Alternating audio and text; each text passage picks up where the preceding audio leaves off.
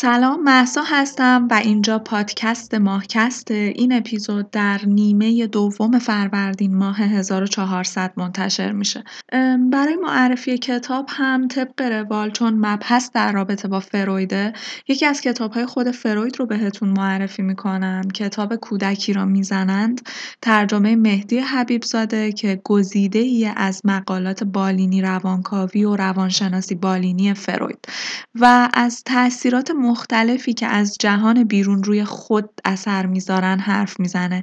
از موضوع مهمی مثل عشق در دنیای مدرنیته و روان و تاثیرش بر روان حرف می‌زنه که موضوعات بسیار قابل بحث و جذابی هستند و اگر به فروید و افکارش علاقه مند هستید خوندن کتاب های خود فروید می‌تونه براتون بسیار لذت بخش باشه. آرشیو کاملی رو دارن تیم کتاب سوژه از کتاب های فروید که این کتاب و کتاب های معرفی شده در اپیزودهای قبل رو می‌تونید ازشون تهیه کنید. لینک پیجشون رو در قسمت توضیحات پادکست براتون می‌ذارم. می‌تونید بهشون مراجعه کنید.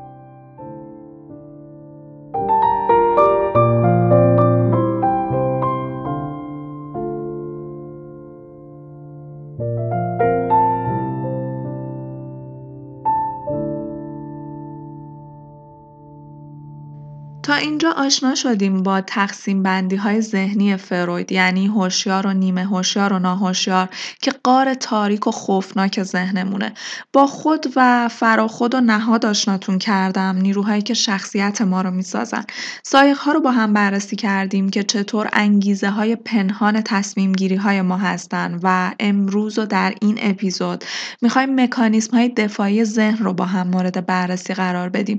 مکانیسم هایی که ذهن برای کاهش استراب ما انجام میده. همون مکانیسم هایی که در واقع ناهوشیار و افکار آسیب زننده اون رو سرکوب می‌کنن یا تعارض های بین نهاد و فراخود رو برامون کنترل می‌کنن. فروید برای اولین بار سال 1926 مفهوم مکانیسم های دفاعی رو شرح داد.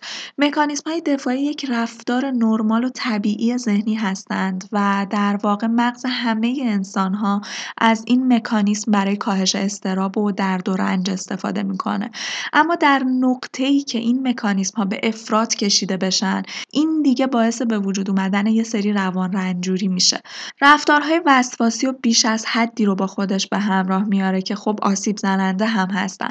چون برای به وجود آوردن و حفظ کردن مکانیسم های دفاعی باید انرژی روانی مصرف کنیم و هر چقدر که بیشتر دفاعی باشیم انرژی کمتری رو برای ارزای نیازهای روانی خودمون مثل خواسته های نهاد داریم. شبیه به ورزشکاری که افراطی تمرین می‌کنه برای موفقیت و اون تمرین اونقدر زیاد و افراطیه که بهش آسیب می‌زنه و باعث میشه که نتونه در مسابقه اصلی عمل کرده خوبی داشته باشه چون آسیب دیده. البته این خوده که های دفاعی رو به وجود میاره تا از برخورد مستقیم با های جنسی و پرخاشگری دوری کنه و از خودش در برابر استراب همراه با این ها دفاع کنه یه جورایی. های دفاعی که فروید مشخص کرد سرکوبی، واکنش وارونه، جابجایی، تثبیت، واپسروی، فرافکنی، درونفکنی و والایش بوده. که تک به تک با مثال براتون توضیحشون میدم و در حین این توضیح دادن مطمئنم بارها برمیگردید به خودتون و کشف می‌کنید دنیای ذهن خودتون رو که مطمئنم براتون به شدت جذابه و باز هم تاکید می‌کنم. در گوشه ذهنتون هم مدام به خودتون یادآوری کنید که مغزه که داره تمام این تصمیمات و امیال و قرایز رو براتون می‌سازه. پس جایگاه اراده و اختیار رو هم می‌تونید برای خودتون به چالش بکشید. شاید پیش خودتون بگیم مغزه که افکار رو می‌سازه ولی ما تصمیم گیرنده هستیم. اما جواب این سوال خیلی مشهوده. شما مثلا اختیار ندارید در این موضوع که عاشق چه کسی بشید. عشق رو مغز بر اساس تجربیات و ناخودآگاه شما مشخص می‌کنه. فکر می‌کنم که این ساده ترین مثالی می‌تونه باشه که بهش بشه فکر کرد. حالا فعلا هم نمی‌خوایم که وارد این بحث بشیم و خیلی پروبال بدیم بهش اما نکته بسیار بسیار مهمیه که مطمئنم اگر گوشه ذهنتون حضور داشته باشه و همچنان بهش برگردید می‌تونه که روشنگری های زیادی رو در رابطه با مغز و دنیای ذهن و در واقع جایگاه اراده و اختیار براتون داشته باشه. اولین مکانیسم دفاعی ما سرکوبیه. سرکوبی اساسی ترین مکانیسم دفاعی ذهنی ماست. چون در های دیگه دخالت داره در واقع. حضورش در تمام های دیگه هم احساس میشه. هر وقت خود با ها و نیازهای نهاد تهدید میشه، با سرکوب کردن اون امیال و خواسته ها از خودش محافظت می‌کنه. یعنی احساسات تهدید کننده و رنجاور رو به ناهشیار میفرسته. قبلا هم مفصل توضیح دادم این موضوع رو که مغز ما برنامه ریزی شده ما رو زنده نگه داره.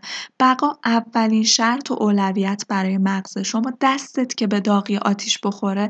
دیگه تو اراده و تصمیم معنا نداره. شرط بقاست. مغز دستت رو می‌کشه عقب.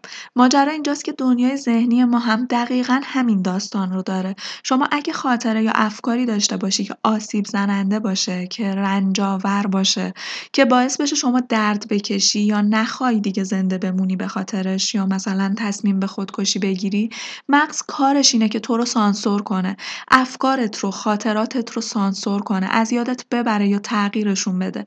چطور این کار رو انجام میده؟ اولین راه سرکوبیه. یعنی افکار رنجاور سرکوب میشن و دفن میشن در زندان ناخودآگاه. مثلا این مثال فکر می‌کنم ملموس ترین مثال باشه. فرزند جدیدی که در خانواده متولد میشه فرزند اول حس حسادت و خشم و خواه تجربه می‌کنه. تمام اون عشق و علاقه و توجه که تا دیروز فقط برای فرزند اول بود امروز قرار تقسیم بشه و نه یک تقسیم ساده. اون بچه کوچکتره چه بسا توجه و عشق بیشتری رو میطلبه و همین میشه شروع احساس خصومت فرزند اول نسبت به فرزند جدید. این احساس همراه با حس این که این عضو جدید خانواده خواهر یا برادر جدیده و خواسته یا ناخواسته فرزند اول دوستش داره. اما این حس خصومت بهش استراب میده. خصومتی که چون عشق هم در اون رابطه دخیله قرار نیست به عمل برسه. پس مغز سرکوب می‌کنه این حس استراب آور رو و به ناخداگاه میفرسته. و از اون به بعد اون خصومت در ناخداگاه ظاهر میشه و گاهی هم بروز می‌کنه دوباره. اما نکته اینجاست که توی خانواده شاید به دلیل عدم مدیریت خوب پدر و مادر اون خصومت تا همیشه باقی بمونه و در ناهشیار فعال باشه در حالی که فرزندان بزرگ شدن و دیگه اون حس حسادت کودکی شاید معنا نداشته باشه.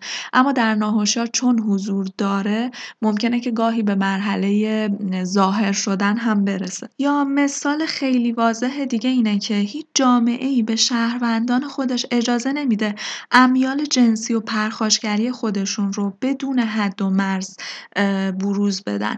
جامعه و دنیای بیرون قوانین خودش رو داره و تو جنگلی زندگی نمی کنیم که هر نیاز غریزی بدون حد و مرز قابل ارضا باشه. این دقیقا باز همون سرکوبیه. یعنی ما مجبوریم چون قراره در جامعه کنار آدم های دیگه زندگی کنیم چون قرار نیست ترد بشیم و نگران این ترد شدن هستیم سعی می‌کنیم دست از پا خطا نکنیم. و این امیال خودمون رو که در 90 درصد موارد نامعقول هستن البته حالا از دید دنیای بیرون سرکوب کنیم. مخصوصا کودکان که زمانی که اولین نشونه های جنسی در اونها بروز پیدا می‌کنن از سمت والدین با ریاکشن شدید و محافظه کارانه و کاملا پرخاشگرانه مواجه میشن. حس می‌کنن احساسی که دارن گناه احساس گناه می‌کنن از امیالشون و به همین دلیل شروع به سرکوبی اون امیال می‌کنن. پس کلیت این ماجرا رو الان دیگه می‌دونیم هر آنچه به ما استراب بده و برامون رنج رو به همراه داشته باشه توسط مکانیسم های دفاعی مغز سرکوب میشه.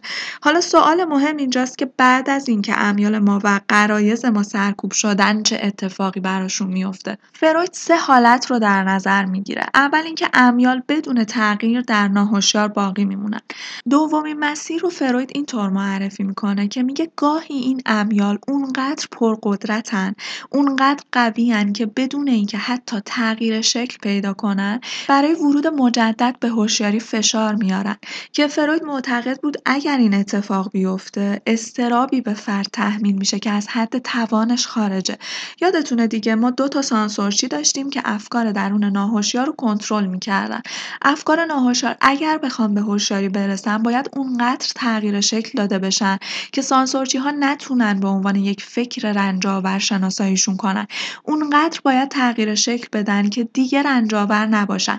ظاهری آروم به خودشون بگیرن و رنجاور به نظر نرسن تا بتونن وارد هوشیاری بشن. فروید میگه گاهی افکار ناهوشیار اونقدر قوی هستن که بدون تغییر شکل از سانسورچی ها عبور می‌کنن. بدون مجوز دوباره به هوشیاری برمیگردن و استرابی که از طریق این عمل اتفاق میفته استرابیه که فرد توان تحملش رو نداره. سومین و رایجترین سرنوشت این امیال سرکوب شده در ناهوشیار هم اینه که تغییر شکل بدن و سانسورچی ها رو گول بزنن و دوباره به هوشیاری ما برسن که توی اپیزودهای قبل هم راجع بهش توضیح دادم. سایق های سرکوب شده امیال سرکوب شده می‌تونن به نشانه های جسمانی تغییر شکل پیدا کنن. مثلا امکان داره مردی احساس گناه جنسی داشته باشه از لحاظ جنسی کاری رو انجام داده باشه یا مثلا تجاوزی رو انجام داده باشه که به خاطرش احساس گناه داره و این احساس گناه می‌تونه به صورت ناتوانی جنسی در مرد ظاهر بشه. یعنی احساس گناه مشکل ناتوانی جنسی رو در اون مرد به وجود میاره.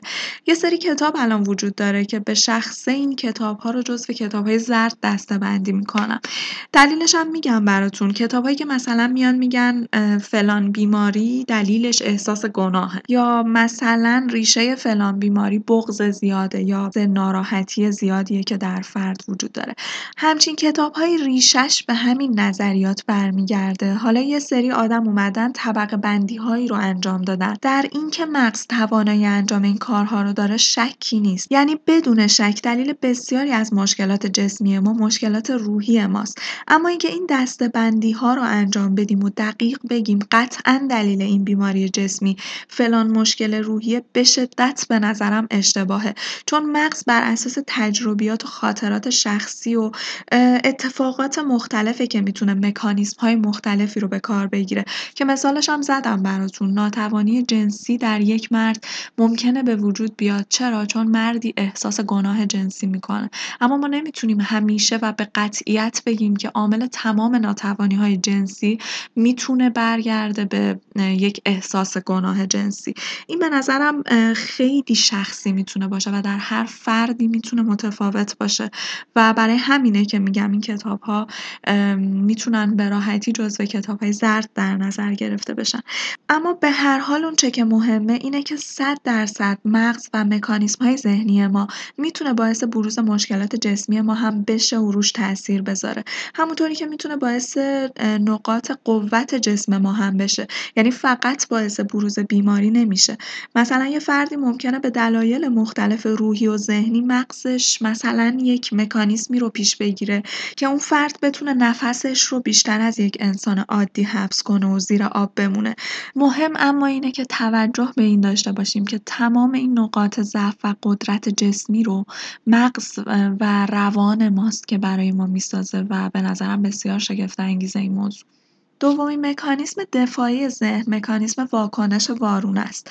در واقع یکی از راههایی که تکانه های سرکوب شده می‌تونن هوشیار بشن اینه که ظاهر مبدلی به خودشون بگیرن که با شکل اصلی خودشون مغایر و در تضاد باشه. به این مکانیسم میگیم واکنش وارونه. رفتار واکنش وارونه رو می‌تونیم از خصلت های اقراق‌آمیز و حالت وسواسگونه اون تشخیص بدیم. من مثال واکنش وارونه رو در اپیزودهای قبل براتون گفتم. همون مثال پدر خانواده از کار افتاده که پسرش مجبور بوده جورش رو بکشه و خرج خانواده رو به دوش بکشه. اون حس تنفر و خشم به پدر به صورت عشقی افراطی نمایان می‌شد که مثال ساده از واکنش وارونه بود. نمونه دیگر رو هم می‌تونیم مثلا دختر جوونی در نظر بگیریم که در سالهای دور از مادرش به شدت آزرده شده. مثلا مادر باعث شده که با مخالفت‌های خودش که این دختر عشق زندگیش رو از دست بده. خواه ناخواه خشم از مادر همیشه در ناخودآگاه این دختر زنده است. اما دختر در جامعه‌ای زندگی می‌کنه که محبت به والدین رو ایجاب می‌کنه و این نفرت هوشیار از مادر بهش استراب بسیار زیادی میده. این خانم جوون برای فرار از استراب آور روی احساس متضادی تمرکز می‌کنه. البته به صورت کاملا ناخواسته. در واقع مغزش این حس رو بهش تلقین می‌کنه که این حس احساس محبته. یک محبت کاملا افراطی اما محبت اون دختر به مادرش اصیل نیست بلکه نمایشی و مبالغ آمیزه.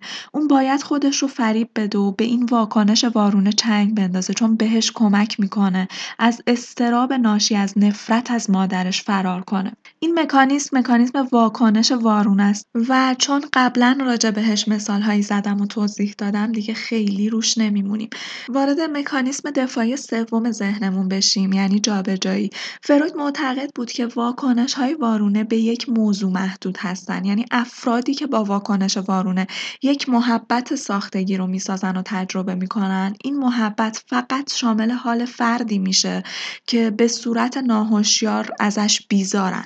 اما در مکانیسم دفاعی جابجایی افراد می‌تونن امیال نامعقول خودشون رو به فرد یا اشیاء مختلف هدایت کنن به طوری که اون میل اصلی پنهان بمونه. مثلا خانومی که از همسر خودش عصبانیه می‌تونه این عصبانیت رو به فرزند خودش یا شاگردان خودش در مدرسه حالا مثلا اگر معلم باشه یا به دوستان خودش انتقال بده. اون همچنان با همسر خودش میمونه. احساسات هم شبیه به واکنش وارونه. برعکس نمیشن. اما اون حس می‌تونه منتقل بشه به آدمهای دیگه. برای خودمون هم بارها پیش اومده با یکی بدرفتاری می‌کنیم. چرا؟ چون از دست کس دیگه ای عصبانی هستیم. و در نهایت میگیم ببخشید از دست مثلا فلانی عصبانی بودم. اعصابم به هم ریخته است و دست خودم نبود. این در واقع همون مکانیسم دفاعی جابجاییه. و در واقعیت دوباره تاکید می‌کنم که هیچ وقت هم دست خودمون نیست چیزی. فروید در نوشته های خودش جابجایی رو به چند صورت تعریف کرده که یکی از جالب ترین هاشون هم اینه که حتی نشانه روان رنجور ما هم می‌تونن دچار جابجایی بشن. مثلا میل وسواسی به دست شستن البته این روزهای کرونا رو بذارید کنار که هممون وسواسی شدیم. منظور اون آدمهایی که به صورت بیمارگونه در شرایط نرمال وسواسی هستن. میگه مثلا شستن وسواسی دست می‌تونه جایگزین میل وسواسی به خود ارزایی بشه. مغز جابجا می‌کنه در واقع یک عمل وسواسی استراب آور رو با یک عمل وسواسی که بدون استراب و آسیب زننده نیست جابجا می‌کنه. جابجایی در تشکیل رویا هم دخالت داره. مثلا زمانی که امیال خواب بیننده نسبت به پدر و مادر به سگ یا گرگ معطوف میشه. مثلا در این حالت امکان داره فرد خواب ببینه با ماشین یک سگ رو زیر گرفته. این می‌تونه بیانگر میل ناهوشیار خواب بیننده به دیدن مرگ والدین خودش باشه. و این رو دوباره متذکر بشم که این معنیش این نیست که شما هر بار خواب سگ یا گرگ دیدید در واقع نمادی از پدر و مادرتون رو در خواب دیدید. نه اینطور نیست. نمادها می‌تونن تغییر کنن بر اساس تجربیات و عملکرد ذهنی هر فرد و ما فقط یکی از بینهایت احتمالات رو در اینجا برای آشنایی با سازوکار مغز مثال می‌زنیم. دیدم آسمون از چشم ما افتاده بود. خون من از گوشه چشم تو را افتاده بود. خواب دیدم سایه بودم که همراهی نداشت. توی خوابم یه فرشته بالهاشو جا گذاشت.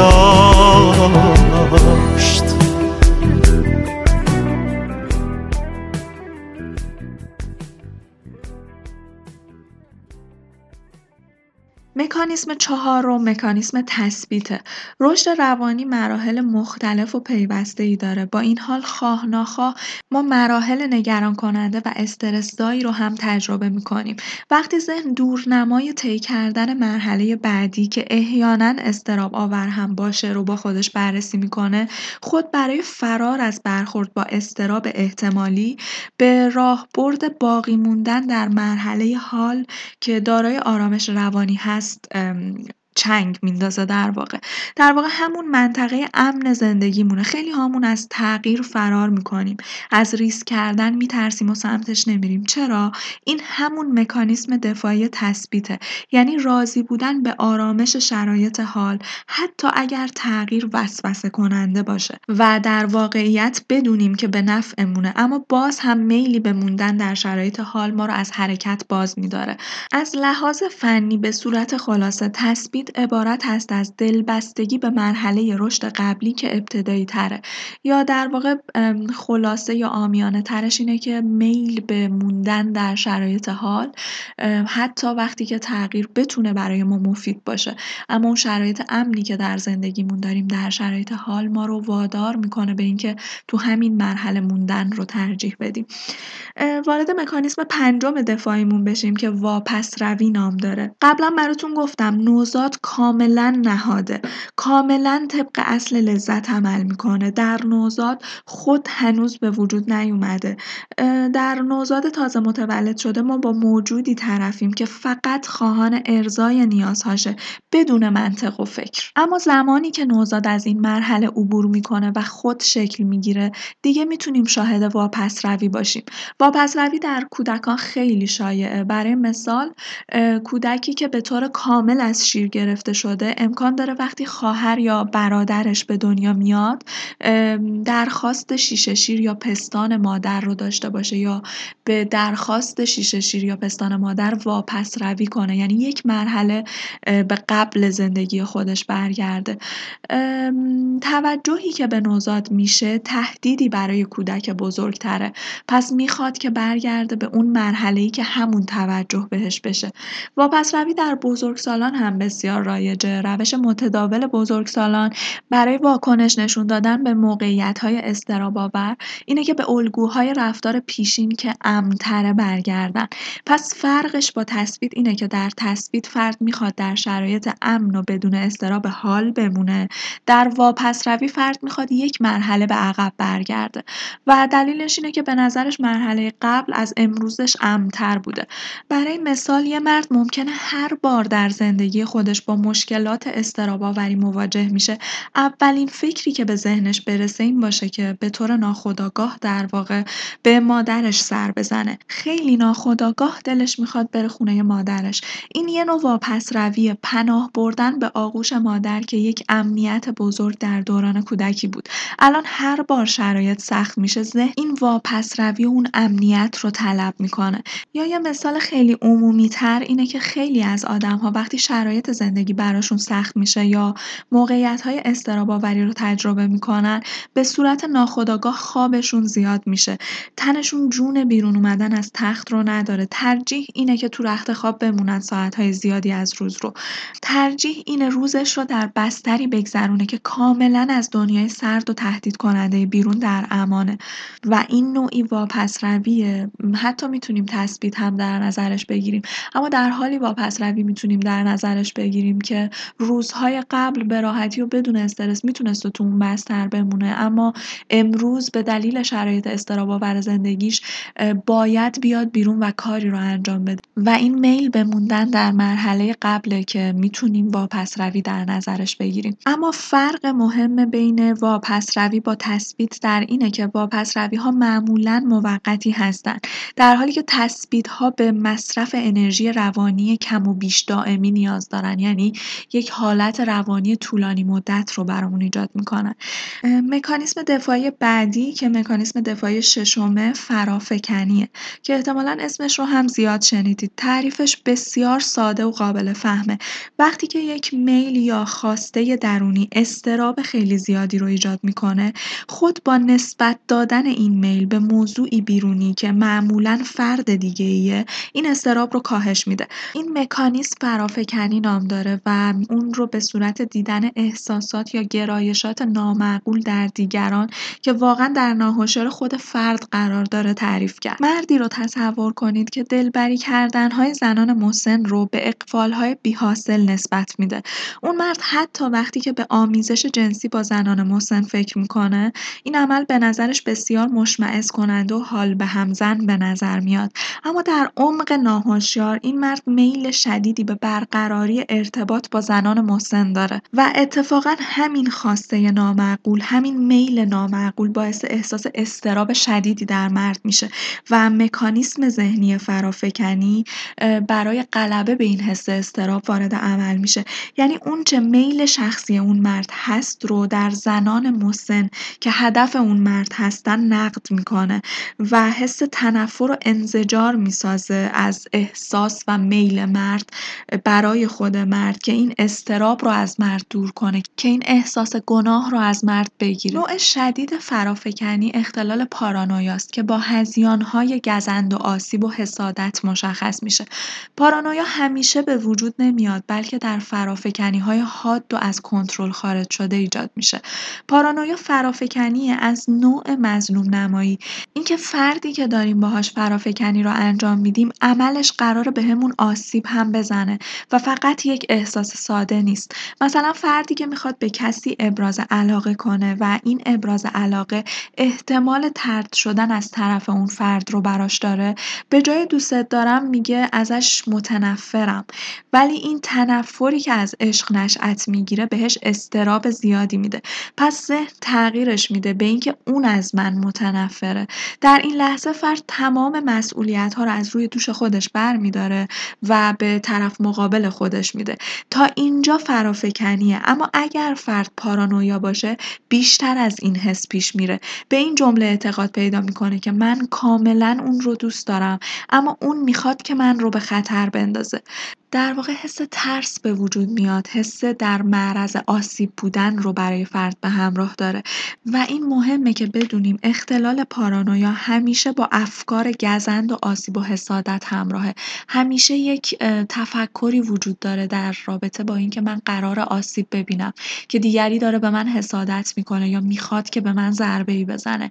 این افکار نشون دهنده افکار پارانویا هستن به راحتی میشه تشخیصشون داد. مکانیسم هفتم برعکس عکس فرافکنیه و درون فکنی نام داره. در حالی که فرافکنی نسبت دادن امیال و تکانه های نامعقول به موضوعی بیرونیه درون فکنی مکانیسم دفاعیه که فرد از طریق اون ویژگی های مثبت دیگران رو درون خودشون جذب می‌کنن.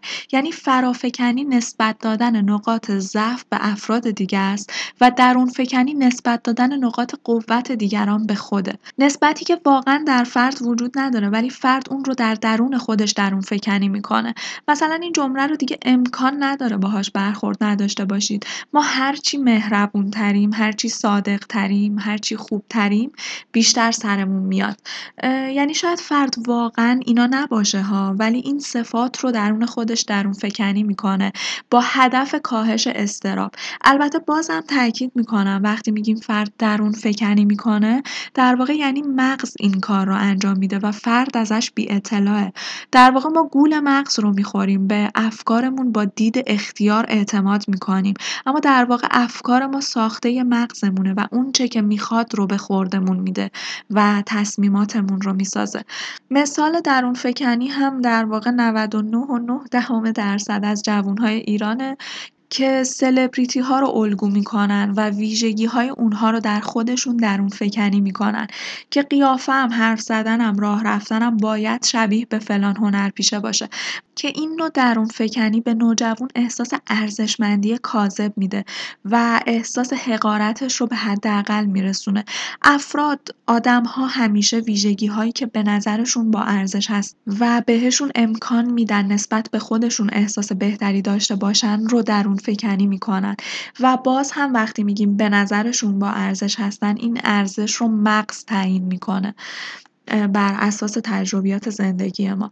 کودکان ارزش های والدین خودشون رو درون فکنی می‌کنن. افراد در هر سنی می‌تونن با پذیرفتن یا درونی کردن ارزش‌ها، عقاید و طرز رفتار دیگران، استراب ناشی از بیکفایتی رو کاهش بدن.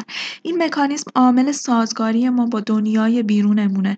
عقاید اطرافیان رو درون فکنی کردن، همرنگ جماعت شدن برای کم شدن استراب که از دیدگاه من می‌تونه یک باگ بزرگ انسانی هم برامون باشه. حالا علاوه بر سودهایی که داره برامون مغز ما با این سیستم پیش میره که خواهی نشوی رسوا همرنگ جماعت رو. و اتفاقا این همرنگ جماعت شدن به های بزرگی می‌تونه ختم بشه. بریم سراغ آخرین مکانیسم دفاعی یعنی والایش. فروید میگه همه مکانیسم های دفاعی در نهایت سودی که میرسونن به فرده اما آخرین مکانیسم دفاعی یعنی والایش می‌تونه یک خیر اجتماعی هم داشته باشه. والایش ارتباط مستقیم داره با میل جنسی یعنی مکانیسمیه برای سرکوبی میل جنسی.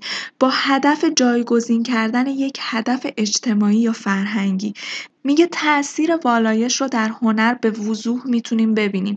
دستاوردهایی مثل موسیقی و ادبیات و نقاشی یا اگه ظریفتر بخوایم بهش نگاه کنیم در تمام روابط انسانی و فعالیت های اجتماعی می‌تونیم پیداش کنیم.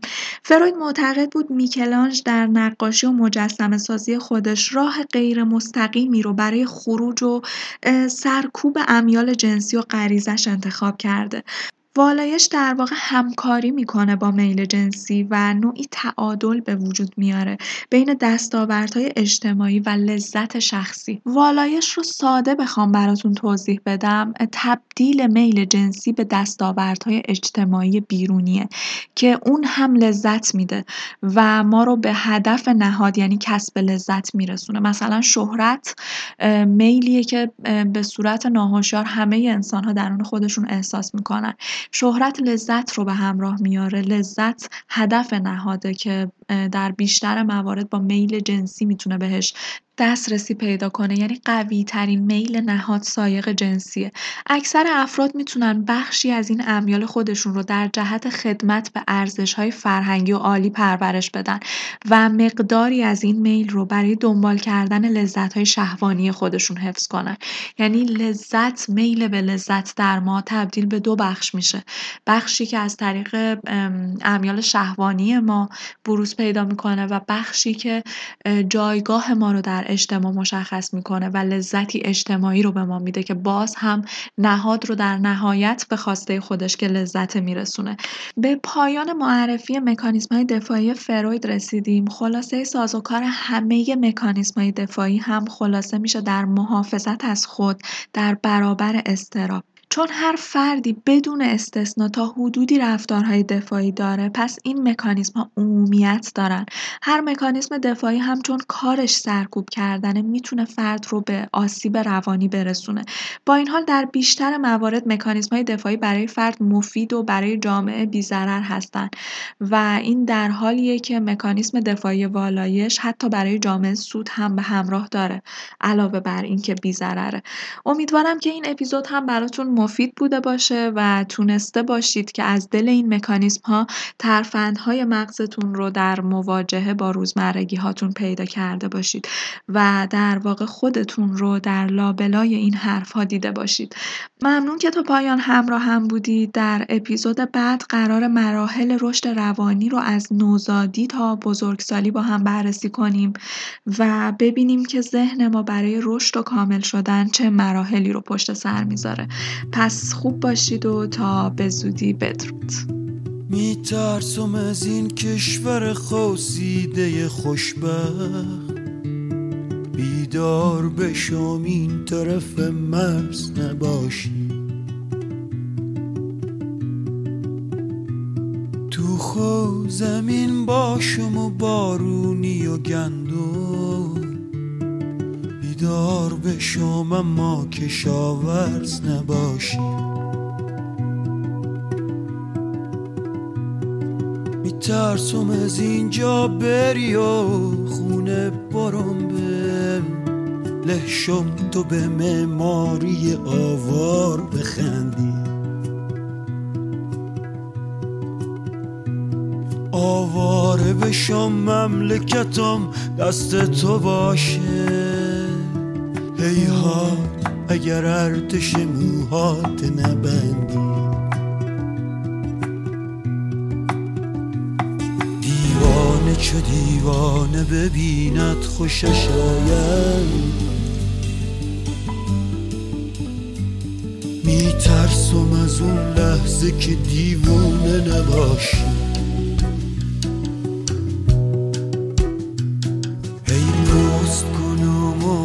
عزیزم در خونم یک عمر کسی در بزنه دیوونه نباشی.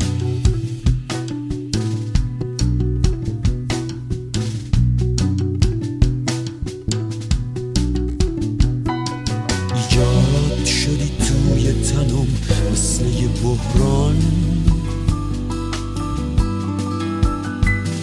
بحران شدم از بوسه ایجاد شونده. پایان غم انگیز خودم منتظرم هست از اون لحظه فرهاد شونده